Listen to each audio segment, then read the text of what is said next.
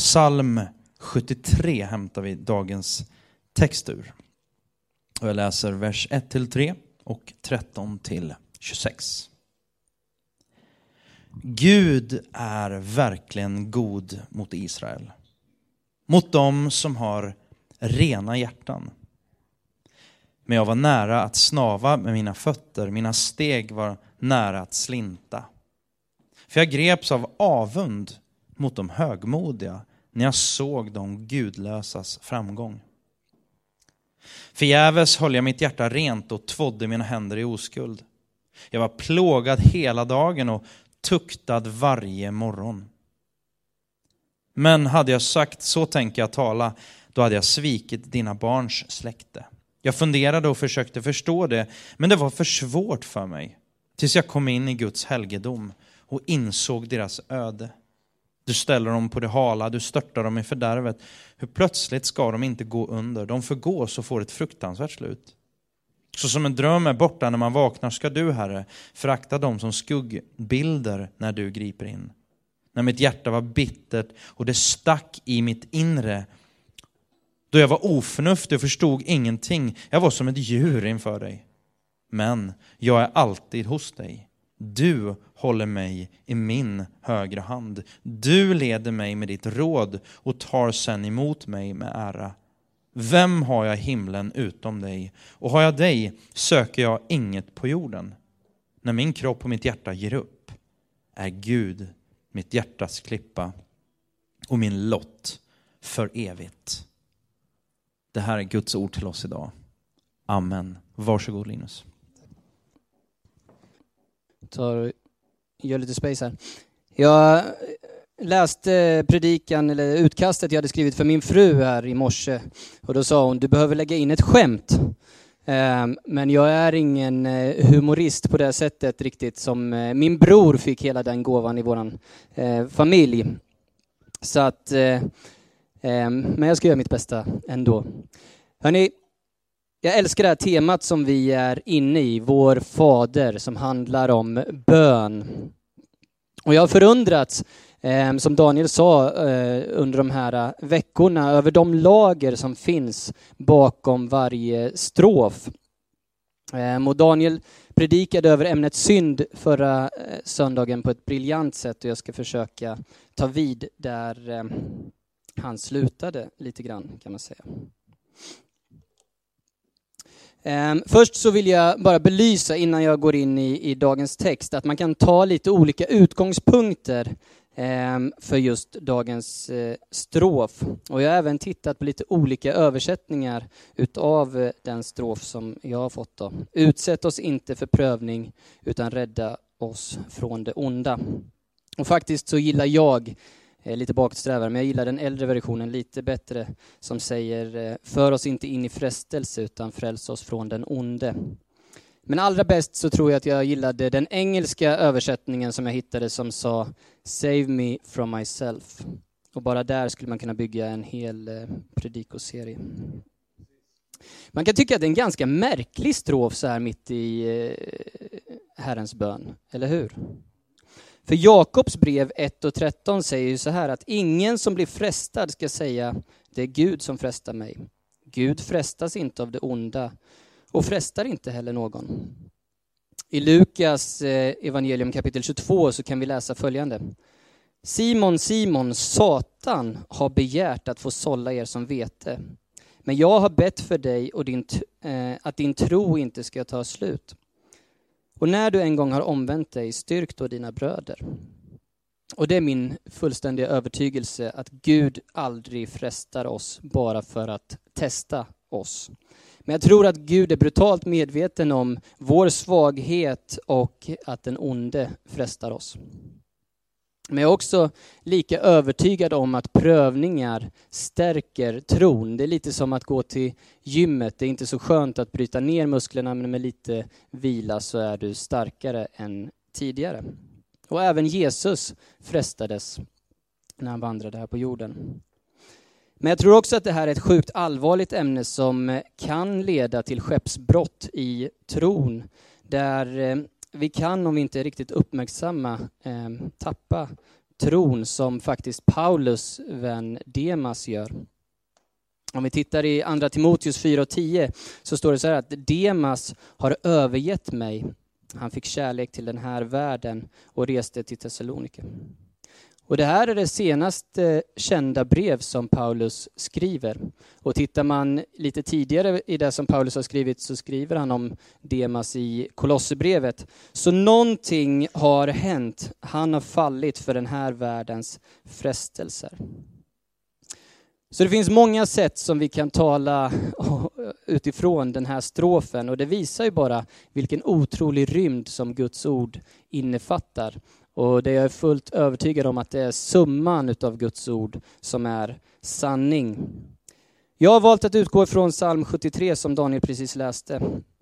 Där jag tycker att man kan se just det här ge uttryck. Att vi ska titta på bön och vi tittar i dagens text eh, och utgår från strofen inled oss inte i frestelse utan fräls oss från den onde.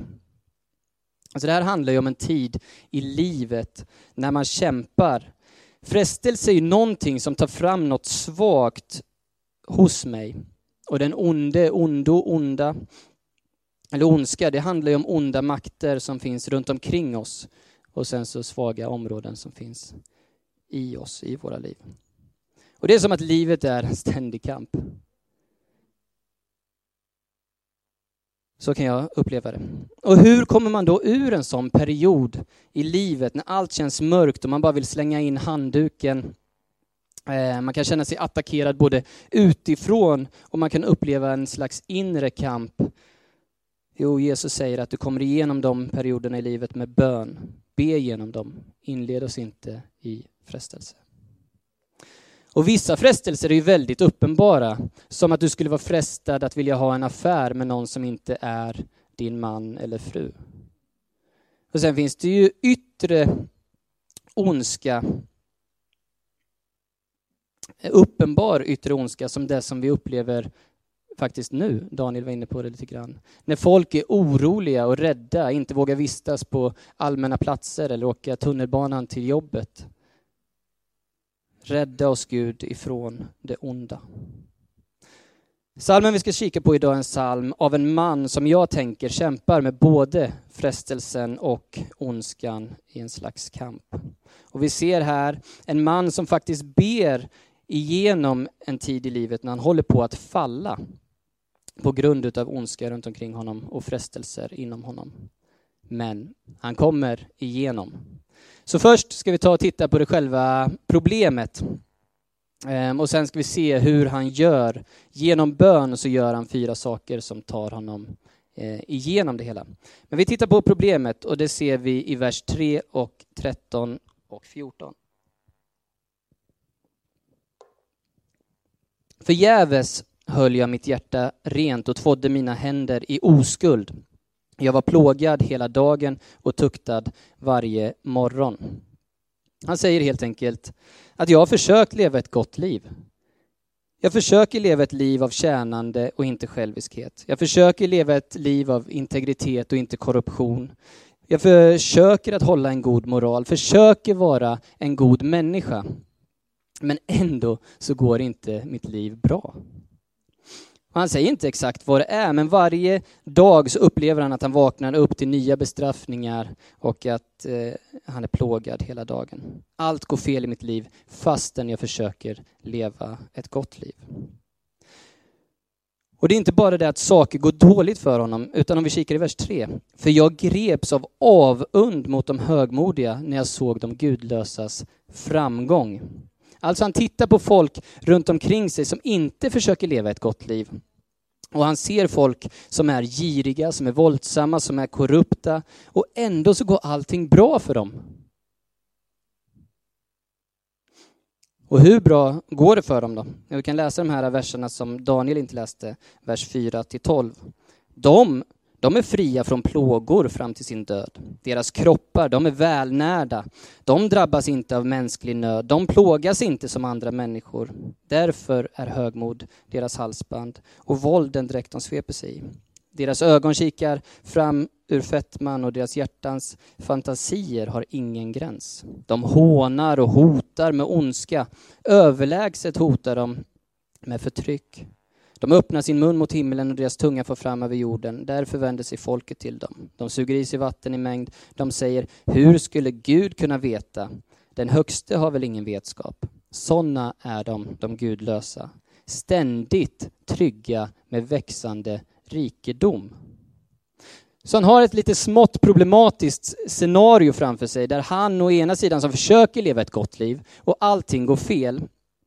Och det som gör honom irriterad är att det är en massa folk runt omkring honom som eh, inte på något sätt försöker leva ett gott liv utan snarare tvärtom, som är korrupta, våldsamma, egoistiska och ändå har ett fantastiskt liv.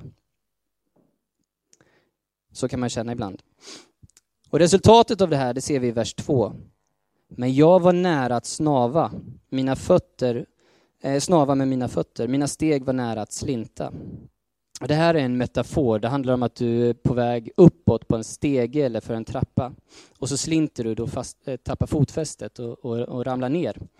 Eller om du går i, eh, ut och vandrar i bergen och går på en smal bergstig och så tappar du fotfästet och, och ramlar. Och vad är konsekvensen utav det? Jo, det är ju att du i bästa fall kanske skadar dig, eh, men i värsta fall dör. Och Bibeln, I Bibeln så är det här en ganska vanlig andlig metafor, en metafor om ondskan utanför och modfälldhet på insidan som gör att du håller på att falla neråt. Och falla neråt till vad? Jo, först och främst så ser vi avundsjuka. Han håller redan på att tappa fotfästet när han säger Jag var avundsjuk på dem det gick bra för. Ett problem som vi har idag, det är tror jag är att just avundsjuka inte har samma klang som det hade förr i tiden. Förr var det någonting fruktansvärt. Men för oss så är det grunden för hela vår tids konsumtionsanda och för alla som sysslar med marknadsföring. Och vad är det för fel på, på, på avundsjuka då? Jo, det handlar ju om att du önskar att du hade någon annans liv. Att du inte är tillfreds med det du har. Och det i sin tur tar ju bort glädjen för det liv du faktiskt har. Det underminerar dina chanser att faktiskt glädja dig åt det liv du har. Och du fyller dig med självömkan, det är så synd om mig. Och till slut, om det får gå riktigt långt, så blir du cynisk och ditt hjärta blir hårt alla som vill ha någon annans liv är ju de bästa köptorskarna för de som sysslar med marknadsföring, som försöker sälja på dig någon annans liv. Det är så det funkar idag. Men så var det inte förr. Förr visste man, och Bibeln vet det, att avundsjuka, det suger ur en all livsglädje. Det gör dig hård. Och han som skriver salmen här, han håller redan på att falla. För han säger att han nästan tappade fotfästet. För han säger i vers 1 att Gud är god mot dem med rena hjärtan. Så han säger att, de, att Gud är god mot dem med rena hjärtan, men inte mot mig. Så han liksom slits med tanken, varför ens följa Gud? Varför ska han ens bry sig? Så han upplever att han faller och överväger att skita i att leva ett gott liv, skita i Gud fullständigt. Och hur handskas han med det här, det här problematiska scenariot? Då? Hur gör han för att inte falla, för att inte bli en sur, avundsjuk och egoistisk och cynisk och självcentrerad människa? En person som ger uttryck för att jag haft ett fruktansvärt liv och surar ihop. Hur undviker han just det? Jo, allt vänder i vers 17. Jag funderade, nu läser jag från levande Bibeln. Jag funderade mycket över detta, men en dag då jag satt i Guds helgedom fick jag ett annat perspektiv på alltsammans. Det är vändpunkten. Jag satt i Guds helgedom.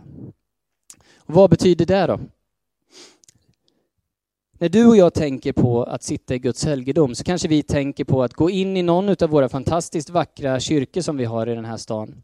Gå in där, sätta oss lite vid sidan av, ta en tyst minut, tänka en god tanke, tända ett ljus, titta på de vackra fönstren. Eller någonting i den stilen. Ha lite ensam tid. Är det det som han menar, att gå in i helgedomen? Nej. Han talar inte bara om någon helgedom som vilken som helst, utan en specifik Guds helgedom. Och just i den här texten i Gamla Testamentet så handlar det om helgedomen i Jerusalem.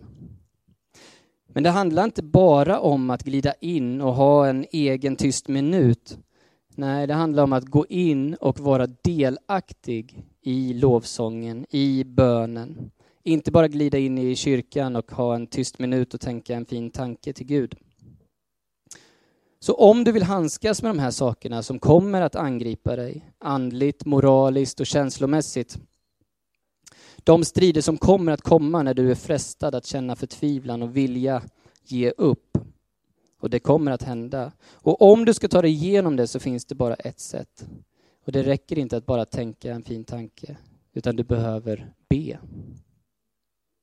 Vändpunkten är inte att han spekulerar om Gud, utan kommer till honom direkt i bön och i lovsång. När han slutar tänka om Gud och faktiskt går till honom. Allt förändras när han kommer inför Gud i helgedomen och det är det som är hela hemligheten. Alltså läs Saltaren. Eh, fantastisk bok med fantastiska böner utav människor som har bett ut sin otro, sin ilska, sin förtvivlan, sin eh, ångest. Men det är inte böner utav en tvivlare eller en som eh, har oro eller någonting, utan de processar, de ber ut sina problem inför Gud och processar dem tillsammans med Gud och inför Gud. Eh, det är två helt skilda saker.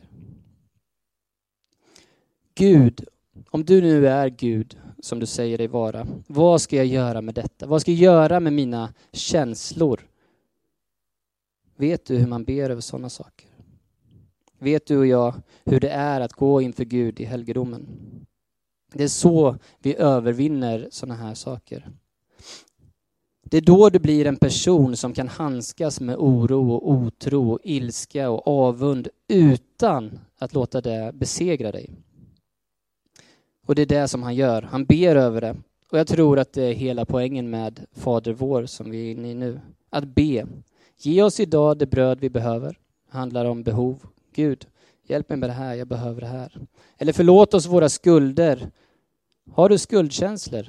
Ta med dem inför Gud. Processa dem med Gud. Tala med Gud om det. Inled oss inte i frestelse utan fräls oss från ondo. Du har en kamp, frustrerad, arg, eh, känner dig kanske frestad, prövad, känns som att du inte klarar mer, att du håller på att falla. Då ber du dig igenom det. Men det var hela gudstjänstpaketet han fick. Och jag tror att det där har varit lite likt det som vi har här idag med lovsång, med lästa böner. Det var säkert ett syndabekännelse i form av offer, förlåtelse och undervisning. Och allt det lär ha varit med då som nu. Och det var när han deltog i allt det som det vände. Så är det fyra saker som han gör i bön och vi ska titta på de här fyra grejerna så kan du och jag ha det här som redskap om du någon gång känner att du håller på att falla. För det första så erkänner han det värsta. Och för det andra så ser han helheten. Och för det tredje så förstår han Guds nåd. Och till slut så kalibrerar han sitt hjärtas kärlek. Vi ska se, kika på de här som sker nu då efter att han har gått till helgedomen. Han erkänner det värsta. Har du tänkt på hur brutalt ärlig den här mannen är? Förgäves höll jag mitt hjärta rent och tvådde mina händer i oskuld.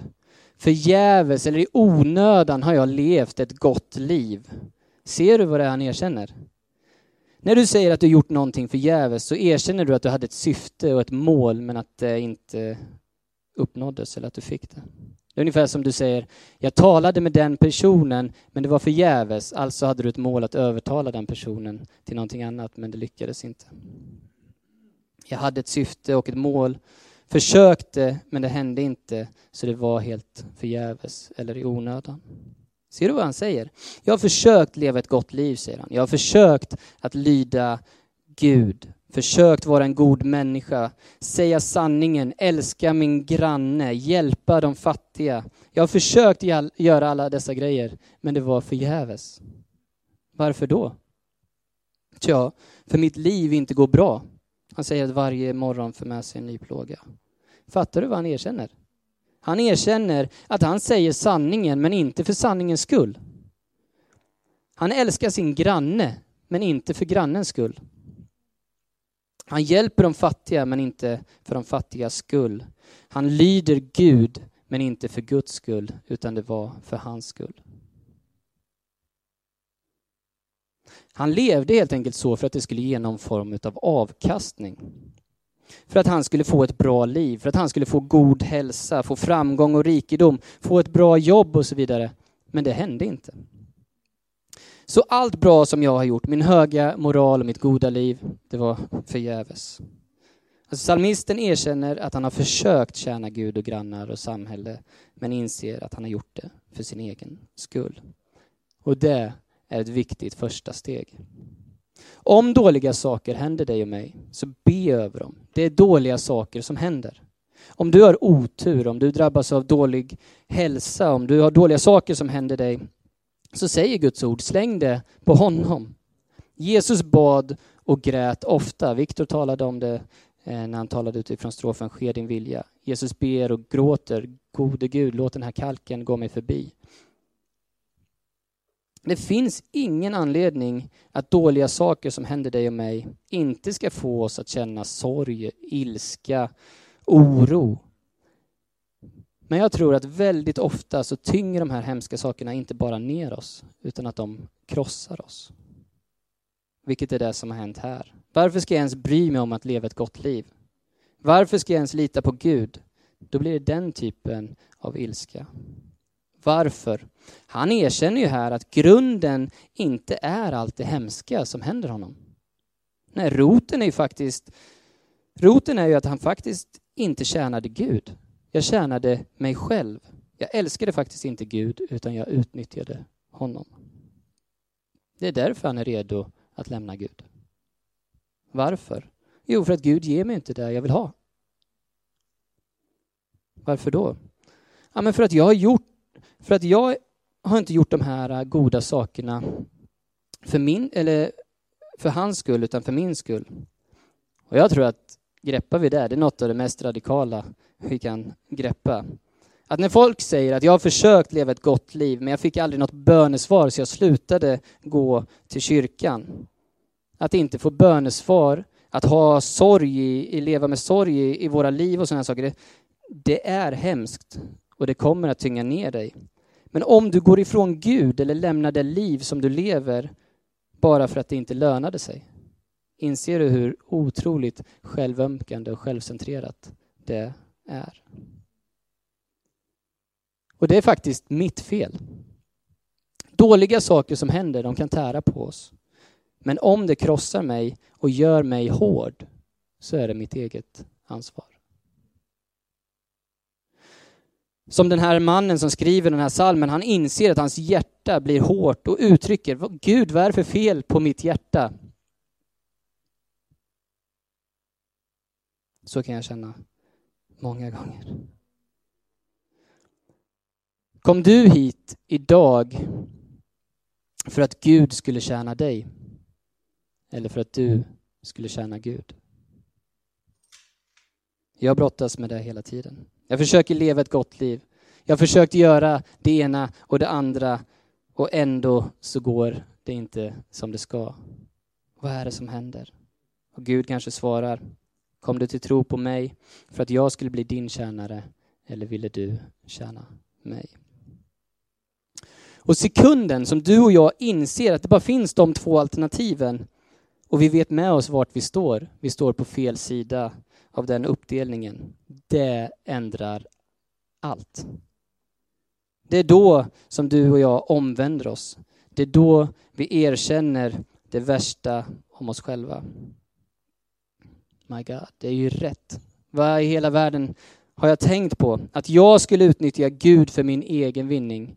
Nej, jag borde tjäna honom för den han är, älska honom för den han är. Om inte du och jag gör upp med det här så kommer vi, när allt inte går som vi vill, att anklaga Gud eller omständigheterna. Och jag tror att så länge vi lever här på jorden så kommer vi ständigt kämpa med det här. Jag vill egentligen inte tjäna Gud. Jag vill att Gud ska tjäna mig. Erkänn det värsta om dig själv. Första steget till att inte falla. För det andra så ser han helheten. Han talar om de arroganta som har haft ett fantastiskt liv och han har inte det. Vers 18. Du ställer dem på det hala. Du störtar dem i fördärvet. Hur plötsligt ska de inte gå under? De förgås och får ett fruktansvärt slut. Så som en dröm är borta när man vaknar ska du, Herre, förakta dem. Slutet av vers 24 står det så här. Och du tar emot mig med ära. Han ser helt enkelt deras öde och mitt öde. Han inser någonting. Oj, allt här är temporärt. Allt gott du har i det här livet är temporärt. Och du som är ung, du vet det av princip, men ju äldre du blir, desto mer inser du verkligheten i det. Och låt mig vara riktigt mörk. Allt gott i ditt liv kommer till slut att tas ifrån dig. Varenda god relation, varenda krona som du har tjänat ihop, allting åldras och förfaller och har ett slut. Och om det enda goda du har är i den här världen, då kommer du att förlora allt. Så han målar upp en bild här av människor som baserar sitt liv på makt, på förmögenhet, på framgång i det här livet. Och det är all makt de har i det här livet. Och han säger att de är som drömmar eller fantasier som kommer försvinna när du vaknar. Är inte det ett ganska stort statement han gör? Att all världslig makt, rikedom, är som en dröm som till slut kommer att försvinna. Så det han faktiskt säger till sig själv är, hej, varför ska jag vara avundsjuk på folk som till slut kommer att förlora allt de har? Varför ska någon vars huvudsakliga förmögenhet ligger i evighet, efter det ska du ta emot mig till ära, vara avundsjuk?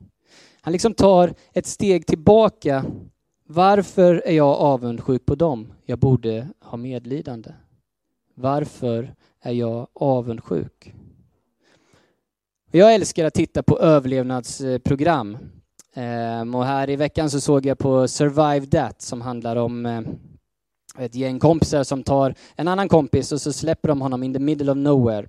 Och de ska vara så här överlevnadsexperter och så får de med sig något roligt uh, uh, något roligt verktyg utav sina kompisar. Det kan vara en kanindräkt eller en golfklubba eller någonting. Så ska de överleva med det där. Ehm, och då så ska de inom tre dagar hitta civilisation. Och det som alla program, alla överlevnadsprogram har gemensamt är att det första de gör när de släpps någonstans, det är att de tittar, vart finns den högsta punkten i närheten utav mig? Och så tar de sig dit för att få en överblick över området. Vart ifrån kan jag ha kommit? Vart ifrån ska jag gå? Vart är jag på väg? Är jag vilse eller är jag på rätt väg? De alltså reorienterar sig, eller kalibrerar sig, som vi brukar säga. Och bön är att gå till den utsiktsplatsen. Bön kalibrerar alltid dig. Vi har talat om det, att bön eh, förändrar inte Gud, men det förändrar mig. Du kommer in i Guds närvaro, ser hela bilden, du är inte vilse. Kommer upp på lite högre höjd och ser deras öde och ser ditt öde. Om du backar lite och lyfter blicken och inser att du kommer förlora allt en dag. Att det är som en dröm som du kommer vakna ur. Det är ett absolut livsförvandlande perspektiv. Och det är egentligen enda stället som du kommer hitta det här perspektivet är i bön. För här i världen, när du kommer gå ut härifrån, så kommer världen ropa på dig att den är den enda verkligheten. Men i bön så inser du att det är en lögn. Och om du har insett att det är en lögn så kan inte världen förstöra dig. Den kan inte dra ner dig, den kan inte säga att du inte kommer bli någon, du kommer inte lyckas, du kommer inte få det jobbet och så vidare. Gå till kyrkan, kom inför Gud, få ett nytt perspektiv, se helheten. Så, han har erkänt det värsta om sig själv. Han ser helheten och för det tredje så förstår han Guds nåd. När jag ännu kände bitterhet, vers 21, och mina känslor var sårade, då var jag lika dum och ovetande som ett djur, och jag förstod dig inte. Trots detta älskar du mig. Du håller min högra hand. Du ska fortsätta att leda mig hela livet med din vishet och dina råd, och slutligen ska du ta emot mig med ära i din himmel. När han kom till helgedomen, eller som idag, en gudstjänst, så mötte Gud med honom. Han upplevde Guds närvaro trots att han har erkänt det värsta om sig själv. Han var som ett odjur mot Gud. Ändå inser han att, vänta lite nu. Jag har ju levt så här, jag har varit bitter och oförstående och betett mig som ett djur. Ändå känner jag Guds kärlek emot mig, Guds närvaro. Ser du det här lilla ordet trots? Trots det här så älskade du mig. Trots, i den här meningen, det betyder nåd. Jag har varit upp och ner, jag har insett det värsta av mig själv, men ändå har inte Gud låtit mig gå. Han har hållit mig i handen. Att hålla handen är en handling utav intimitet. Han inser att Gud alltid har varit med honom, väldigt tålmodigt, väntat på att han ska omvända sig hållit mig uppe så att jag inte tappar fotfästet och älskat mig genom att hålla min hand. Det, gott folk, det är en upplevelse av nåd. En fråga då, hur förstår den här mannen att trots hans synder så älskar Gud honom? Troligen så var det för att när han gick in i helgedomen så skulle han ha sett ett altare täckt av blod och han lär ha förstått att ett offer, ett blodsoffer, har skett på det här altaret för att täcka synd. Jag tror inte att judarna förstod hel, helheten, men de visste att om de gick in i templet eh, och offrade till Gud så satte Gud deras synd åt sidan. Och även om vi inte förtjänar det så håller han oss i handen. Så han förstod att hans synd var täckt och trots hur han hade betett sig så hade Gud inte gett upp på honom. Så om han kunde ha den upplevelsen utav nåd, hur mycket mer kan inte vi ha det då? Tänk på det här, vad innebär det för oss att gå in i helgedomen idag? Det finns ju inget tempel i Jerusalem. Vad betyder det att gå in i helgedomen? Du kanske gissar att det betyder att gå till kyrkan? Ja, det är bra och jag skulle uppmuntra dig att göra det ofta. Men i Nya Testamentet när det talas om templet så är det ingen fysisk plats. När Jesus slänger ut mynten i Johannes kapitel 2 så säger de, eh, vad har du för rätt att göra det? Kan du ge oss ett under? Och då säger Jesus att riv ner det här templet så ska jag bygga upp det på tre dagar. Och det står att det handlar om han själv, att han skulle dö och uppstå efter tre dagar. Men förstår vi vad det är han säger? Jesus säger ju att jag är templet. Jag är bryggan mellan himmel och jord. Jag är det ultimata offret, jag spiller mitt blod. Och att komma in i helgedomen innebär inte bara att man ber, det betyder att man kommer till Guds ord, att man kommer till Jesus själv. Och se det här, när Jesus var på korset så ropar han Min Gud, min Gud, varför har du övergivit mig? Han säger helt enkelt Gud, min far, jag kan inte känna dig. Var är du? Och till slut så låter Fadern Jesus dö. Han vänder honom ryggen. Fadern ger Jesus det som vi förtjänar. Och vi förtjänar inte att Gud fortsätter hålla oss i handen när vi utnyttjar honom. Antingen så vänder vi oss helt bort från Gud, men som de flesta utav oss vänder vi oss ibland till Gud och spenderar mesta delen av våra liv med att utnyttja honom och inte riktigt tjäna honom. Ändå håller han oss i handen hela tiden. Varför då?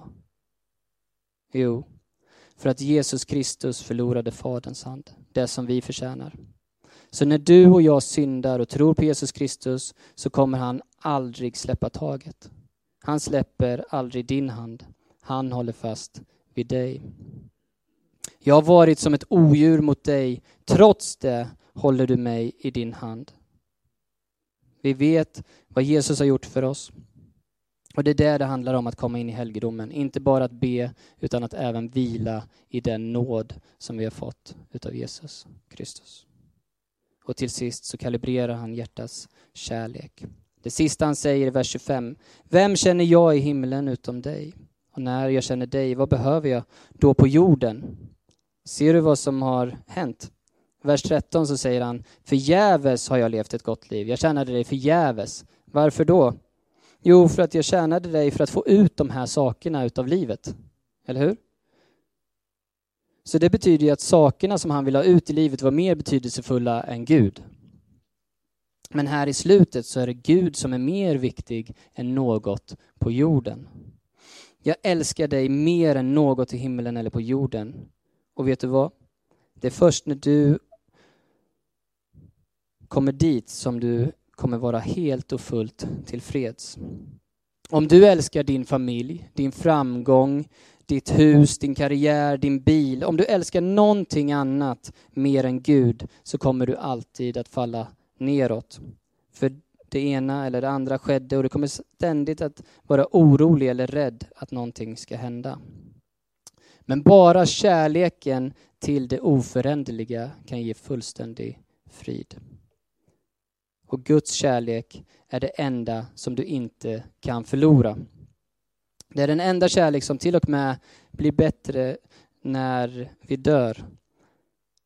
Guds kärlek är det enda som du inte kan sabba genom ett dåligt uppträdande.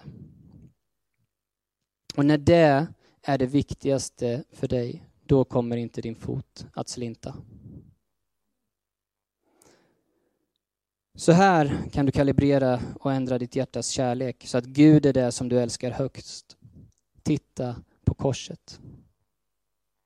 Fortsätt att titta på korset. Om något dåligt händer dig kanske du tänker Gud straffar mig. Nej, titta på korset. Allt ditt straff föll på Jesus på korset. Han älskar dig. Eller om någonting händer så kanske du tänker, äh, Gud han bryr sig inte. Jo, han bryr sig. Titta på korset. Han bryr sig. Titta vad han gjorde för dig. Titta vad han gav upp för dig. Och titta på korset tills du kan säga att det är ingenting i himlen eller på jorden som jag älskar mer än dig. När du kan säga det så kommer din fot aldrig att slinta och du kan möta vad som helst i livet. Låt oss be. Himmelske far. Vi ber, inled oss inte i frestelse utan fräls oss från den onde. Tack Herre för att trots vår synd, trots att vi vill att du ska tjäna oss, så står du alltid fast. Du håller oss vid din högra hand. Herre. Tack Jesus för korset. Tack för att du har betalat priset. Det som vi förtjänade tog du på korset, Herre. Gud, låt oss inte få hårda hjärtan, utan hjälp oss att titta på dig, älska dig mer och inse våra brister, Herre. Tack för din oerhörda nåd. Tack för att du inte ger upp på oss, Herre.